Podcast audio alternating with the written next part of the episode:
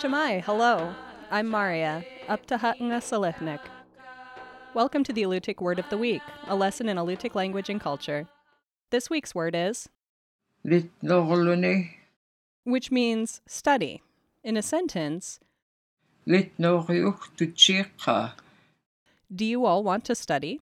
The study of Alutiiq heritage has changed dramatically in the past three centuries. In classical Alutiiq society, children learned the skills of adult life by working with and listening to family members, people with special gifts, artists, healers, shamans, tradition bearers, and politicians, apprenticed to accomplished community members to study a trade. An aspiring midwife would assist an established healer, or a rising leader might work as a member of the chief's council or a community's second chief to enhance his knowledge of diplomacy.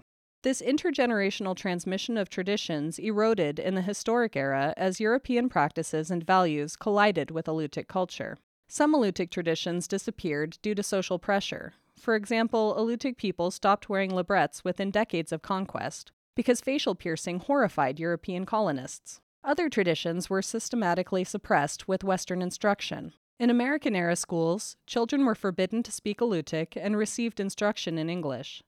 On Woody Island, missionaries teaching Alutiiq boys to play baseball made them speak in English. When they used Alutiiq or Russian, they had to sit out the game.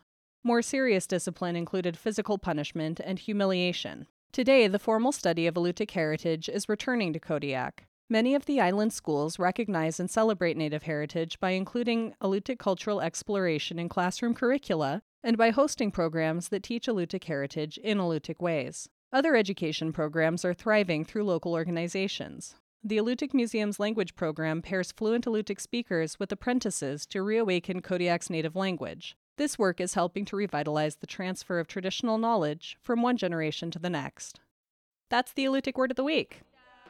The Alutiiq Word of the Week is produced at the studios of KMXT Public Radio in Kodiak, Alaska. Words are spoken and translated by Nick Alokli and Sophie Shepard. Lessons are written by the Alutiiq Museum with assistance from Kodiak Island Alutiiq speakers, Alutiiq Language Club, the New Words Council, and Native Village of Afognak, with mentorship from April Laktonen Counceller. Lessons are published in the Kodiak Daily Mirror each Friday. Please contact the Alutiiq Museum to sign up for weekly distribution of lesson copies by visiting the museum's website at alutiiqmuseum.org or find our podcast on the iTunes Store.